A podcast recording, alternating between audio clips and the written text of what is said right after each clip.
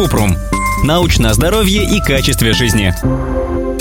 Говорят, чтобы усилить отток желчи по утрам, нужна ложка растительного масла. Это полезно? Кратко. Нет научных доказательств эффективности этого метода. Он не предотвращает образование желчных камней. Кроме того, из-за него часто бывают рвота, диарея и боль в животе.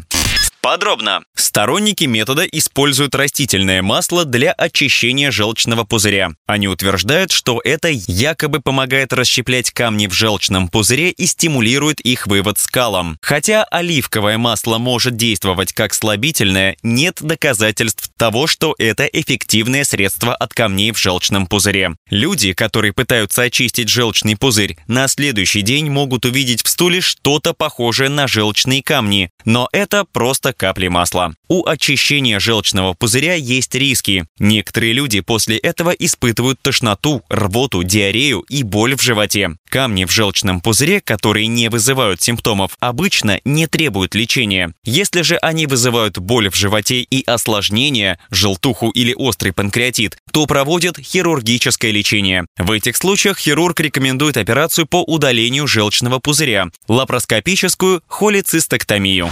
Ссылки на источники в описании подкаста. Подписывайтесь на подкаст Купрум, ставьте звездочки, оставляйте комментарии и заглядывайте на наш сайт kuprum.media. Еще больше проверенной медицины в нашем подкасте без шапки. Врачи и ученые, которым мы доверяем, отвечают на самые каверзные вопросы о здоровье. До встречи